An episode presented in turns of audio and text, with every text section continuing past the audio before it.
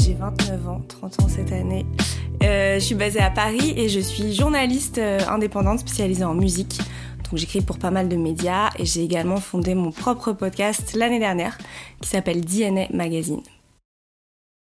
mon père euh, a toujours été en fait DA, enfin il est directeur artistique chez Paris Match, mais quand j'étais petite il était chez Première. Du coup, j'ai toujours un peu évolué dans le milieu de la presse. Je pense que c'est ce qui m'a influencé et euh, qui m'a inspiré à devenir euh, moi-même, euh, enfin à devenir journaliste. Et ma mère, elle a été longtemps dans la pub, mais quand j'étais toute petite, elle était prof de lettres. et après, elle a elle-même écrit pour des journaux. Mais ouais, elle était dans la pub, mais toujours dans des magazines. Donc en fait, j'étais entourée de magazines quand j'étais petite. Donc je pense que ça a un peu, un peu façonné ma personnalité et le métier que je fais aujourd'hui. Et sinon, pour la petite info, ma mère a tout lâché il y a 4 ans pour lancer sa propre boutique de mode et de déco à Paris. Alors le style vestimentaire de mon père, euh, il est tout le temps habillé pareil. Euh, il a un... Je, dis il a un, mais en fait il en a 10 pareils. Donc c'est euh, jean bleu, genre Levis, qui porte un peu taille basse, tu vois. Ou, ou G-Star, pendant un moment il avait pas mal de G-Star. Avec une grosse paire de boots, genre boots de motard parce qu'il est en Vespa dans Paris, donc il a besoin d'avoir ses petites boots. Donc ouais, grosses boots noires de motard, euh, jean euh, denim brut euh, Levis, t-shirt noir Levis et veste en jean Levis. en été, pas fourré, mais en hiver fourré à l'intérieur. Mais voilà, c'est vraiment sur le style de mon père. donc je dirais, ouais, je sais même pas comment décrire son style. Un truc, je dirais un peu intemporel, tu vois.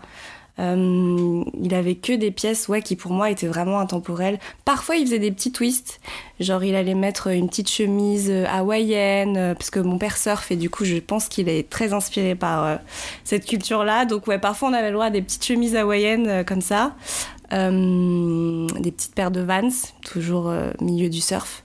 Mais ouais, et là récemment, il, je sais pas, il, il change un peu, il met un peu plus de couleurs. Mais clairement, sinon, mon père, c'était le mec qui était habillé quand même tout le temps pareil.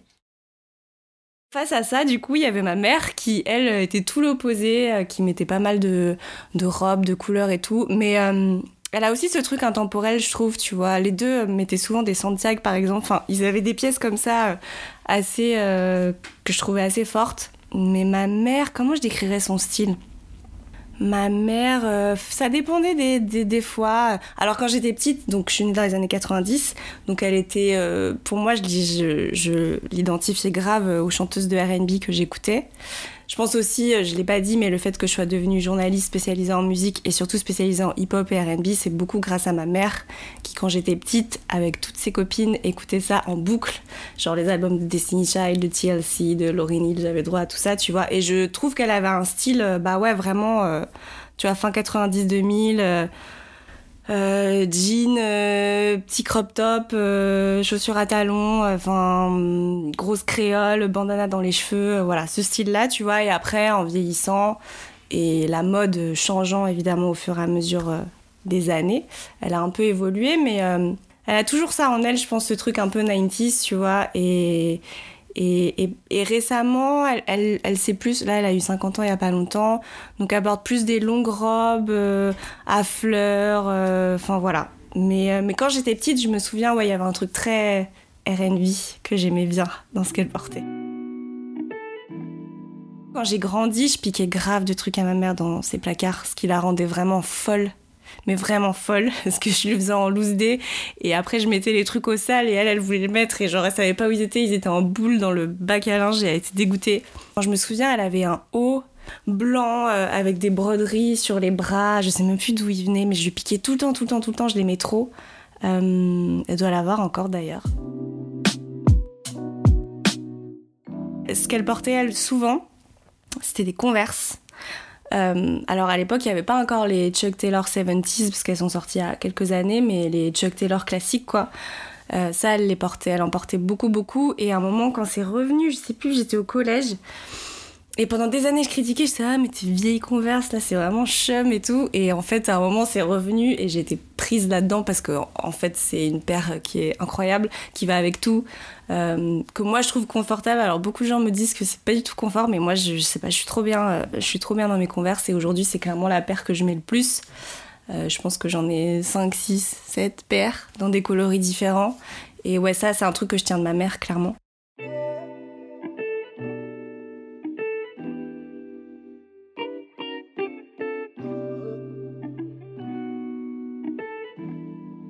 Mère m'habillait pas du tout de façon genrée, du coup. J'avais des shorts kaki, des t-shirts noirs. Euh, euh, J'étais pas coiffée d'ailleurs, mais bon, ça c'est un autre débat. Mais euh, ouais, en basket. Euh, alors, bien évidemment, parfois j'avais des, des, robes et tout, mais vraiment ça m'a marqué l'autre jour parce que je me suis dit, mais en fait, c'est trop bien que tu. Enfin, j'apprécie que tu m'aies pas mis, tu vois, dans les un peu les codes de la société en me mettant des petites robes à fleurs roses, quoi, en gros. Mais, euh, mais ouais, du coup, euh, moi, je pense que quand j'étais petite, j'avais des trucs euh, confortables, en fait.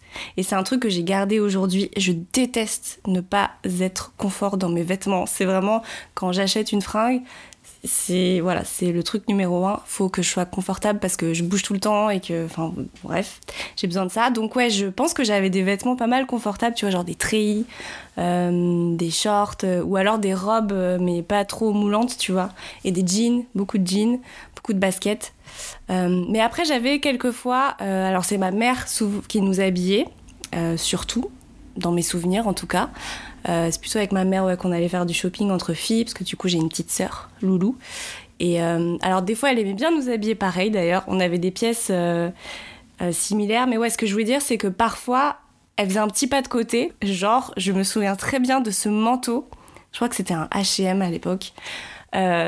style années 70, donc un truc en daim brodé avec des grosses fleurs roses et de la fourrure, mais tu sais, juste au niveau des boutons comme ça et du col incroyable manteau. Et j'avais le même avec ma sœur. Et euh, ça, ça nous a suivi pendant pas mal de temps. J'avais aussi, je me souviens, d'un jean euh, méga pas de def, parce qu'à un moment, c'était vraiment la mode de ces jeans, vraiment, tu sais, euh, très très pas de def. D'ailleurs, je me souviens, ils étaient tellement pas de def que quand il pleuvait, c'était imbibé d'eau jusqu'au l'arrière du mollet. Enfin, c'était un enfer, mais j'aimais trop. Et aussi, comme je te disais, mon père est du coup il, est surfeur et depuis que je suis petite, donc moi je, vis à Paris, je suis née à Paris, mais on va dans les Landes depuis que je suis toute petite. Et du coup, je pense que j'ai aussi été inspirée par euh, cette culture euh, surf, skate, euh, qui avait beaucoup, où j'allais dans les Landes, dans ce petit village qui s'appelle Contis-Plage, où j'avais du coup plein de potes que je retrouvais l'été qui, qui surfaient de ouf et qui skataient. Et du coup, je sais que c'est un truc que j'aimais bien euh, tu vois, j'aimais bien euh, traîner, euh, traîner mon père, vu que lui était plus sensible à cette culture-là, dans les, dans les shops de surf et lui dire Papa, il me faut absolument le nouveau short Roxy, parce que c'est très important pour cet été, pour que j'aille surfer, alors que je, suis une piètre surfeuse, mais c'est pas grave. Et du coup, ouais, c'est un truc qui m'a aussi, qui m'a aussi influencé, je pense, et que eux-mêmes ont infusé dans mon style. Et je sais que plus tard, bon, alors évidemment, je suis passée par plusieurs phases tout au long de mon adolescence, puis à l'âge adulte. Mais je sais que j'ai une grosse phase, euh, genre skateuse. En plus, il y avait Avril Lavigne qui arrivait à ce moment-là. Et son titre Skater Boy qui était incroyable. Et du coup, j'ai une grosse phase où je mettais. Je piquais les pantalons de mon père d'ailleurs. Ces vieux G-Star là tout pourris. Je les mettais avec une grosse ceinture, euh, mes paires de Vans, mes slip-on à carreaux là. Et j'essayais de skater, ce qui était une catastrophe. À l'adolescence, il y a eu beaucoup, beaucoup de choses euh, dans mon style vestimentaire qui se sont succédées, beaucoup de, styles différents parce que bah, c'est l'âge où tu te cherches forcément. Et en plus, en fait, je pense aussi pourquoi je suis passée par beaucoup de phases parce que j'ai grandi dans le 13e arrondissement de Paris euh, et j'étais dans un collège, collège-lycée d'ailleurs, où il y avait vraiment de tout. Mais genre vraiment, je pense que, je sais pas si c'est spécifique au 13e, mais j'ai l'impression, parce que j'ai écouté une interview de euh, l'autrice euh, Leila Slimani euh, il y a quelques temps, qui parlait justement du 13e et qui disait, ce que moi j'ai ressenti aussi, qu'il y avait c'était vraiment un quartier, un énorme melting pot. Et en plus, tout le monde était ensemble, en fait, ça qui était bien. J'étais autant avec les mecs qui écoutaient du rock euh, que euh, les gars qui écoutaient du hip-hop, enfin je dis les gars et les meufs aussi, euh, que les, les, gens qui jouaient au basket, enfin il y avait de tout, de tout, et du coup tous les styles se confondaient et on était tous ensemble et en fait il y avait une espèce de, je sais pas, de synergie entre tous ces groupes. Et du coup moi j'ai vachement évolué, je pense au contact de, de ces gens-là. Et donc il y a eu cette fasquette. Il y a eu évidemment, comme je te disais, je suis très inspirée par la musique RB, enfin par le, la culture hip-hop US en général, tu vois. Donc il y avait beaucoup de jean taille basse, de petits, de petits hauts où on voyait mon nombril, de, de trucs comme ça. Ouais, bien sûr qu'il y a des clips qui m'ont scotché. Il y a C'est My Name de Destiny Child, déjà, incroyable stylisme, incroyable choré, beaucoup de couleurs. Euh, beaucoup de couleurs et en même temps beaucoup de tu vois c'est ça que j'aimais bien dans ce style de la fin des années 90 c'était que il y avait des matières euh, tu vois assez shiny euh, assez ouais assez brillantes tu vois du latex du cuir et en même temps les coupes était assez euh, minimaliste finalement. C'était des pantalons droits, taille basse, enfin non, un peu évasés parfois, mais tu vois des petits débardeurs. Et je pense que ça j'aime bien. Qu'est-ce qui m'a marqué d'autre Comme clip Crazy in Love de Beyoncé?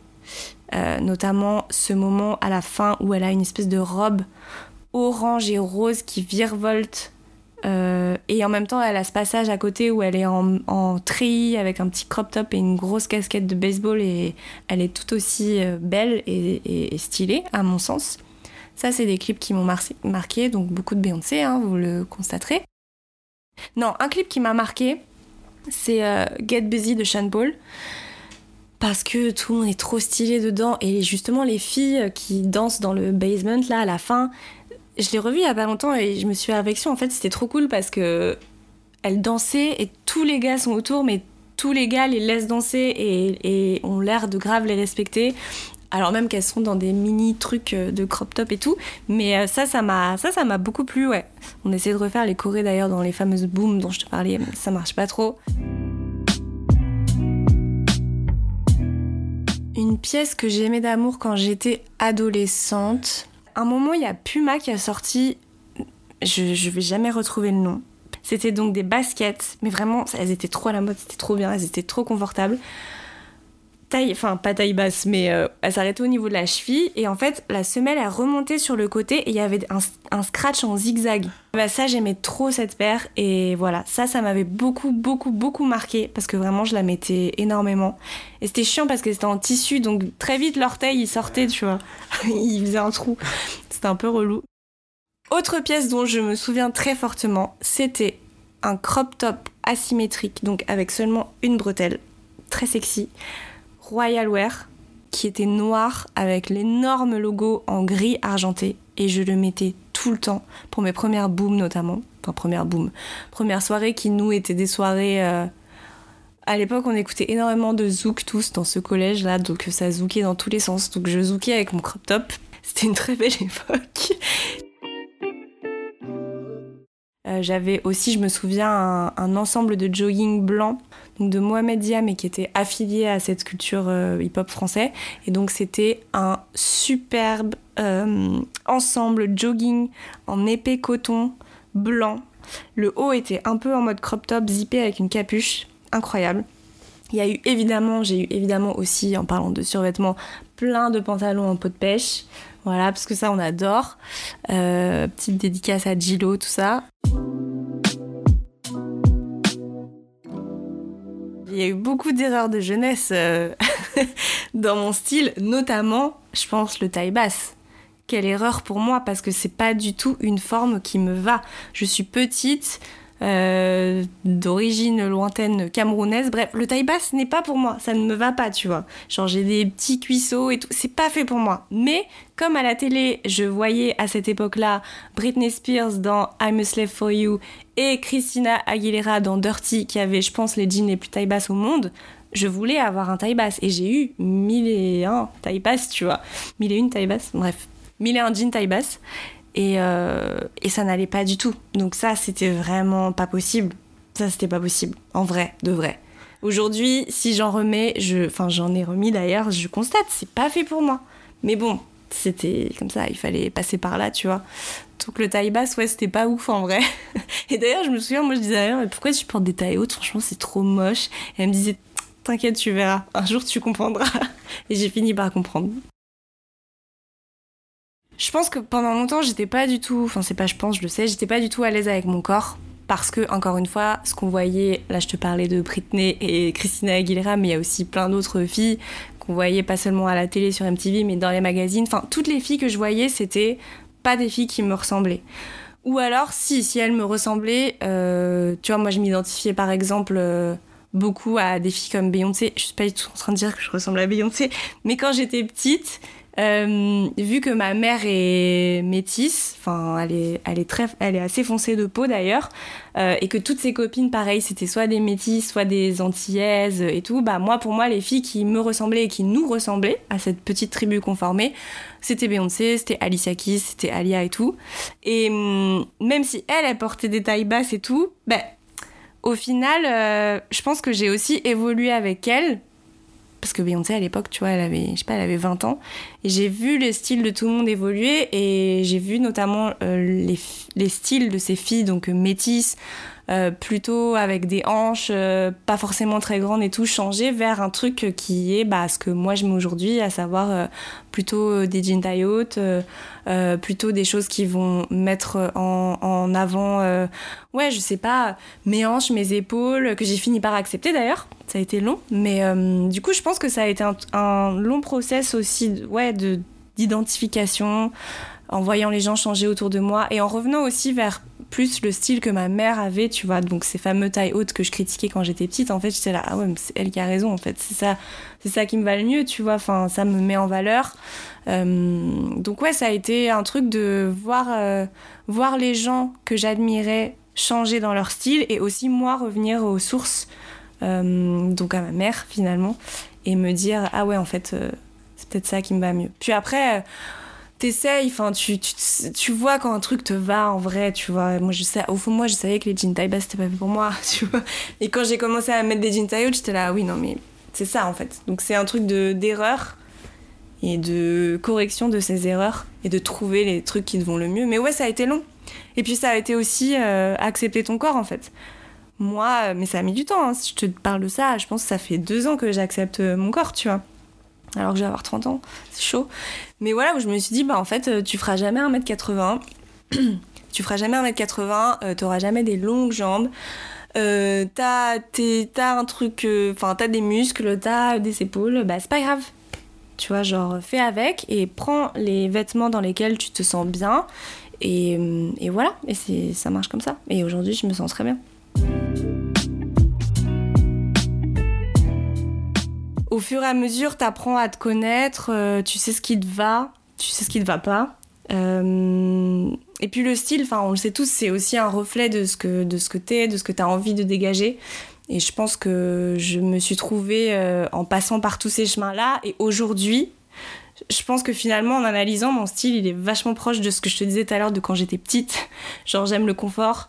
j'ai un espèce d'uniforme avec plein de trucs différents à chaque fois. Genre je vais avoir un jean Levis euh, denim brut, après je vais avoir le denim clair, après je vais avoir le noir, après je vais avoir le blanc, mais ça va être la même coupe parce que je sais que c'est la coupe qui me va, dans laquelle je me sens bien, qui à mon sens me met en valeur.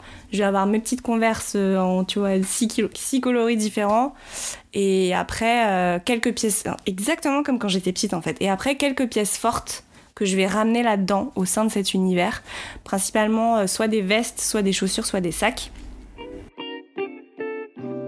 Récemment, je me suis offert, d'ailleurs je la vois, elle est juste là-bas, une paire de... Comment décrire cette paire de chaussures?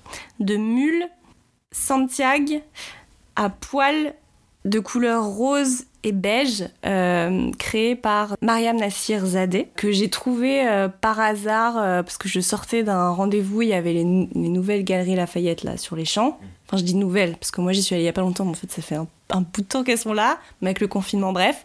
Et du coup, je suis allée là-bas un peu par hasard, et il se trouve que c'était les soldes, et en fait, je les ai eues genre méga pas cher, et j'étais trop heureuse, parce qu'elles coûtent quand même assez cher ces chaussures. Et voilà, je sais que parfois j'aime bien trouver, tu vois, des, surtout des accessoires donc principalement chaussures et sacs, vestes aussi quand même, qui sortent un peu du lot et que je vais mettre avec euh, ce jean Levis euh, que je mets tous les jours et ce petit t-shirt blanc que je mets tous les jours, tu vois. Le premier truc que j'ai acheté avec mes sous, je crois que c'était pas un vêtement mais que c'était un maillot de bain. Comme je te disais, j'étais grave influencée par la culture euh, surf. Moi, je suis toujours pas mal influencée par pas mal de surfeuses aujourd'hui. Et Et ouais, dans mon petit village Contis-Plage, là où j'allais quand j'étais petite, il y avait, euh, enfin, il y a toujours ce magasin qui s'appelle le Bali Surf Shop, qui est tenu par euh, des amis. Et ils avaient tous les derniers maillots de bain, Roxy, Billabong, maillots de bain trop beaux, mais qui coûtaient une blinde. Vraiment une blinde. Enfin, aujourd'hui, je pense un maillot de bain, ça coûte 100 balles, tu vois, 100 euros. Mais je me souviens d'un maillot de bain là-bas que j'avais acheté et j'étais trop contente parce que c'est important d'avoir un beau maillot de bain pour l'été. C'est très important. Et je crois, attends, mais j'ai des souvenirs assez flous, mais je crois qu'il avait euh, des petites fleurs dans les tons marron, euh, marron rose. Et ouais, c'était le premier truc, je me souviens, euh, que j'avais acheté avec mes sous. J'étais très fière de cette acquisition.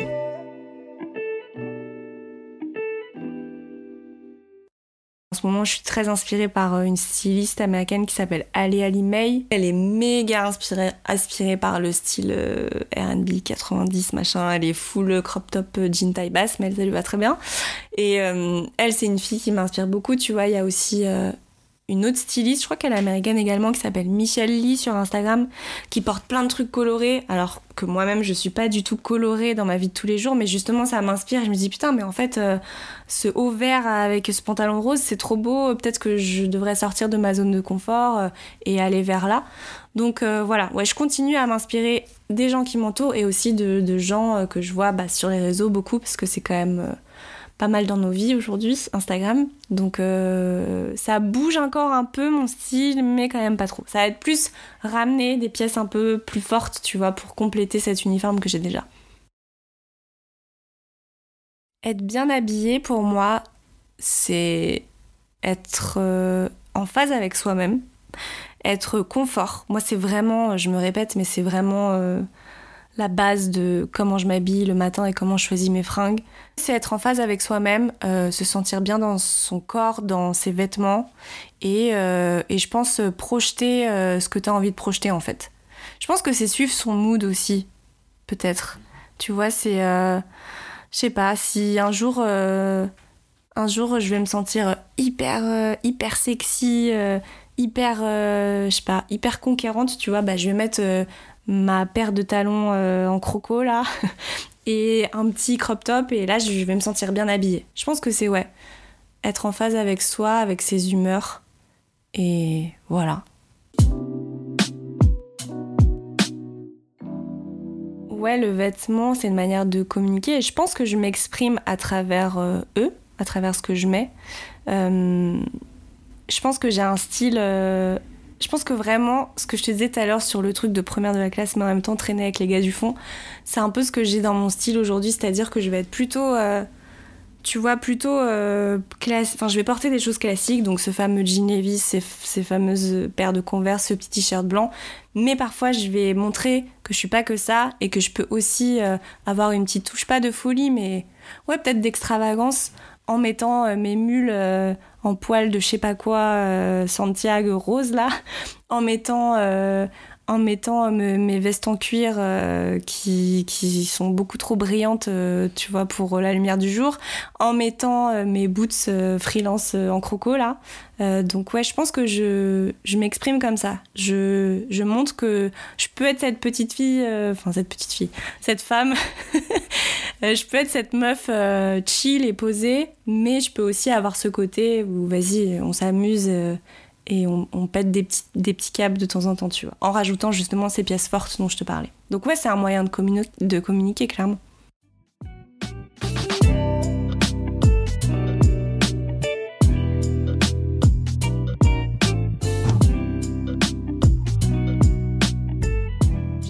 Écrire. J'avais mis, j'avais trop de blogs quand j'étais petite, mais vraiment des blogs qui étaient suivis en plus où où je faisais des poèmes hyper dramatiques sur mes ruptures d'amour et tout. Bref, du coup j'ai toujours aimé écrire et donc j'ai su assez tôt que je voulais me diriger dans la voie du journalisme.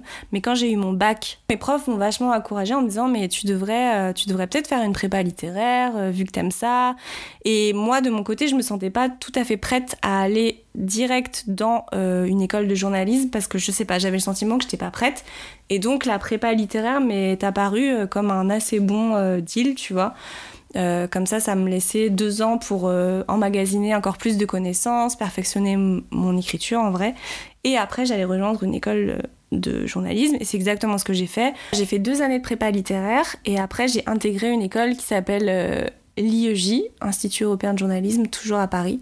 Euh, je suis rentrée dans une classe, euh, donc je suis rentrée directement en troisième année, puisque j'avais deux ans dans les pattes déjà.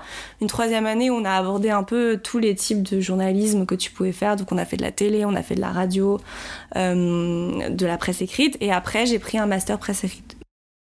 Pendant ce master, j'ai fait un premier stage chez Combini, qui à l'époque, donc c'était en 2012 je crois, euh, lancer tout juste euh, le site qu'on connaît aujourd'hui, parce qu'à l'époque, au tout début, c'était une web TV. Et euh, donc j'ai fait un stage et puis finalement un deuxième stage et en fait je suis restée chez eux en free dans un espèce de mi-temps et en fait j'ai vraiment fait mes armes là-bas et c'était une époque incroyable parce qu'au début Combini on était hyper libre de découvrir plein d'artistes, d'écrire sur plein d'artistes qu'on découvrait. Enfin, c'était, vraiment cool et je pense que c'est ça qui a fait la force du site, euh, enfin du média. Et voilà, donc je suis restée euh, quelques années là-bas. Euh, comme j'étais à mi-temps, en parallèle, j'ai commencé à, piger pour d'autres magazines, genre Les Inrocks, Antidote Magazine, Heidi, voilà. Donc en fait, j'ai un peu construit mon réseau au fur et à mesure du temps comme ça. Et je continue à piger pour pour pas mal euh, de ces médias que je viens de citer. Et ça, c'est, en fait, j'ai vécu des trucs de ouf parce que, bah, déjà, euh, je, faisais le métier que, tu vois, j'avais toujours rêvé de faire. Et en plus, je suis allée interviewer euh, des artistes que je trouvais incroyables, des gens comme Cardi B, des gens comme Georgia Smith, comme Brent Fayaz. Euh, Doja Cat, euh, et puis même des gens comme Craig David, tu vois, qui a ressorti un album que j'écoutais avec ma mère quand j'étais petite, bah, je l'ai interviewé et c'était génial. J'aime beaucoup aller à la découverte d'artistes émergents. Tu vois, je te parlais de Doja Cat, mais Doja Cat, quand je l'avais interviewé, c'était en 2014. J'ai pas du tout ça pour me jeter des fleurs. C'est juste que j'aime bien aller, euh, tu vois, vraiment euh, trouver les, les, les, gars et les meufs qui, à mon sens, vont, vont péter. Et je sais pas, c'est ça qui m'anime, j'aime trop. Après, euh, j'aime aussi interviewer des grands artistes, tu vois, y a pas de souci. Mais voilà, c'est un, un peu ma passion et j'aime bien écrire sur ces jeunes artistes-là. Mais comme les médias ont un peu gelé leur budget et qu'ils avaient besoin de vendre, bah écrire sur des talents émergents, c'est pas ouf. Euh, et du coup, les piges se sont un peu arrêtées de mon côté. Et je me suis dit, bah en fait, moi, j'ai quand même j'ai quand même toujours envie de m'exprimer sur ces artistes-là et je vois pas pourquoi j'arrêterais. C'est important, je pense qu'il y ait des gens qui parlent d'artistes émergents, que ce soit dans le milieu de la musique ou dans tous les milieux d'ailleurs, même en mode. Hein. Euh, et du coup, j'ai lancé euh, ce petit podcast qui s'appelle DNA Magazine. Donc DNA, je sais pas pourquoi j'ai appelé magazine, mais bon, c'est parce que je crois que le nom était pris sur Insta. Mais en tout cas, ça s'appelle DNA, donc ce qui veut dire ADN en français. Et euh, l'idée, c'est d'aller à la rencontre d'artistes qui, moi, m'animent, donc qui soient émergents ou très gros, et de décrypter avec eux l'ADN de leur musique et ce qui rend leur musique singulière. Et c'est conçu un peu comme un genre de répondeur L'idée de ce répondeur, ça m'est venu parce que j'étais un peu saoulée de voir parfois des interviews hyper longues avec un journaliste et en face un artiste et voilà. Je voulais vraiment un truc short qu'on puisse consommer euh, n'importe où, tu vois, pendant un trajet de métro ou genre, euh, je sais pas, le midi sur ta pause déj. Et du coup, c'est conçu comme euh, ouais un petit répondeur et c'est que l'artiste qui parle. L'idée, c'est d'avoir vraiment de capturer l'essence du propos de l'artiste et, et de l'avoir comme s'il te parlait à toi. Bah, la suite, c'est de continuer à développer DNA, du coup, en essayant de faire euh, plutôt un format vidéo, donc, euh, où on me verrait discuter, échanger avec l'artiste. Euh, j'aimerais vraiment. en fait, ce que je constate, c'est que toute cette scène RB dont je te parle, elle n'est pas très mise en avant en France. Il y a énormément d'artistes pourtant qui poussent le genre et qui le renouvellent de ouf. Et malheureusement, euh, ils sont pas, elles surtout, c'est souvent des femmes, sont pas en tout cas euh, autant mises en avant que moi j'aimerais qu'elles le soient en France. Donc euh, l'idée c'est vraiment de pousser ces artistes-là à travers les podcasts qui existent déjà et donc à travers ce format vidéo sur lequel je bosse avec mes copains de Black Hat, qui va être un format avec une DA assez cool. Enfin en tout cas on bosse là-dessus quoi. Mais l'idée c'est voilà de faire découvrir toujours plus d'artistes.